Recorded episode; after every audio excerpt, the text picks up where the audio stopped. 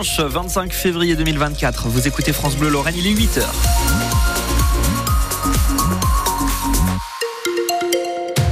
Journal, c'est avec vous Mathilde Ansker. On regarde un peu le temps, il va faire moche aujourd'hui encore. hein. Oui, bon, on va pouvoir tout de même apercevoir euh, quelques éclaircies en milieu d'après-midi, mais généralement le ciel euh, sera bien couvert, mais le temps sera sec. 8 à 10 degrés euh, au meilleur de la journée à Metz, Forbach et Sarreguemines. On fait le point complet sur la météo du jour après le journal de 8 heures avec vous Mathilde Ansker. Un agriculteur mosellan interpelle le président de la République. Oui, dans les allées du salon de l'agriculture, il demande des solutions pour enfin gagner sa vie.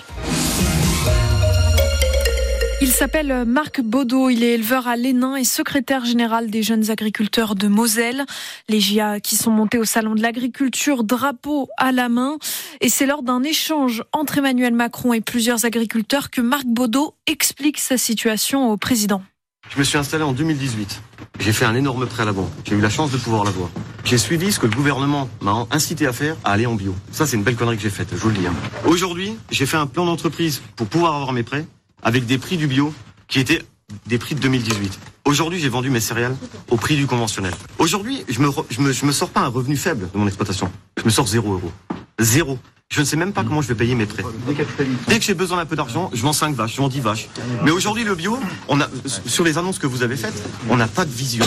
Il n'y a rien sur le long terme. Vous allez mettre un, un- excusez-moi de vous dire, un sparadrap sur une fracture ouverte. Je me suis engagé auprès de ma banque. Je me suis engagé aussi euh, vis-à-vis de ma vie, ma vie de famille. Je veux dire, euh, j'ai un métier, je, vois, je me vois pas faire autre chose. Je fais quoi? J'arrive plus à payer mes prêts. Ma production, je la vends en conventionnel parce que personne m'en veut, alors que je m'embête à faire du bio. Et aujourd'hui, je sais plus comment faire. Et parmi les réponses collectives données hier, le président se dit favorable à un prix plancher pour les revenus agricoles, mais aussi à un plan de trésorerie d'urgence.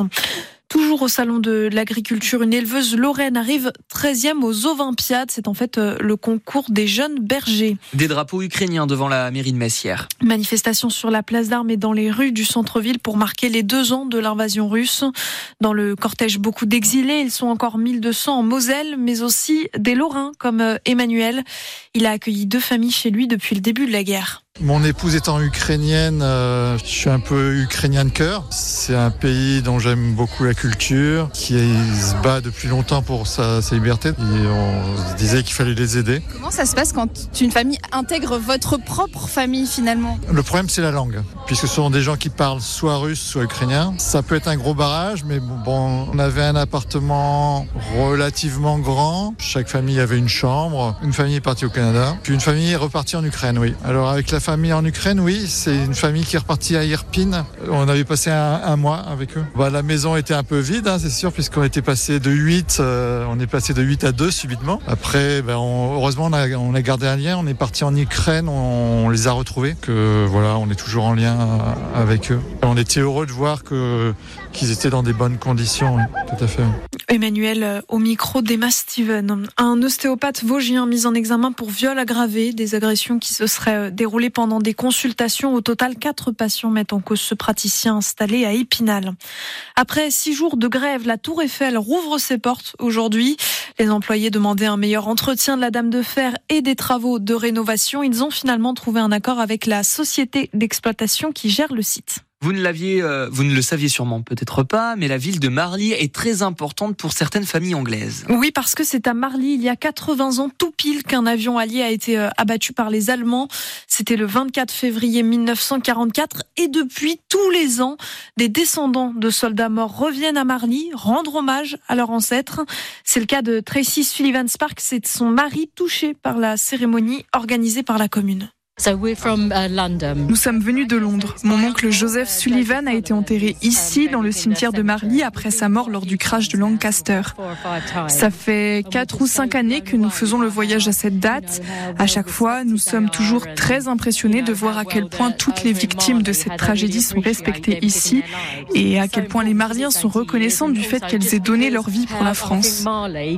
Avec cette cérémonie 80 ans après les faits, Marly fait vivre la mémoire de mon ancêtre. Autres. Et nous sommes venus montrer notre gratitude pour cet hommage. Nous apprécions les efforts pour célébrer la mémoire des cinq personnes décédées lors de ce crash.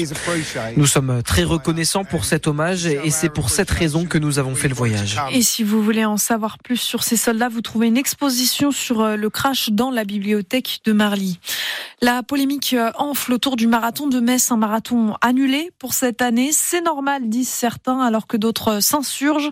Si vous n'avez rien suivi, ça arrive. On vous résume les positions de chacun. On vous explique tout dans un article à lire euh, sur le site de France Bleu Lorraine. En rugby, le 15 de France est attendu au tournant. Les Bleus affrontent l'Italie cet après-midi à Lille pour leur troisième match dans le tournoi des Six Nations. Un tournoi dans lequel on ne se porte pas très bien après la débâcle contre l'Irlande, la difficile victoire en Écosse. Alors sur le papier, les Italiens sont moins forts que les Bleus. L'objectif aujourd'hui, c'est donc de se rassurer et de marquer des points, car il est toujours possible pour les Bleus de soulever la coupe. C'est en tout cas ce que croit le capitaine Charles Olivon.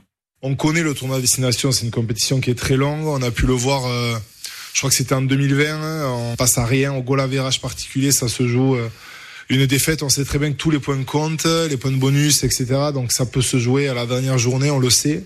Donc évidemment que c'est dans un coin de notre tête. À nous de d'être sérieux pour, euh, pour encore se donner le droit de rêver euh, sur les deux derniers matchs qui vont arriver. France-Italie, un match à suivre bien entendu sur France Bleu. On vous donne rendez-vous à 16h.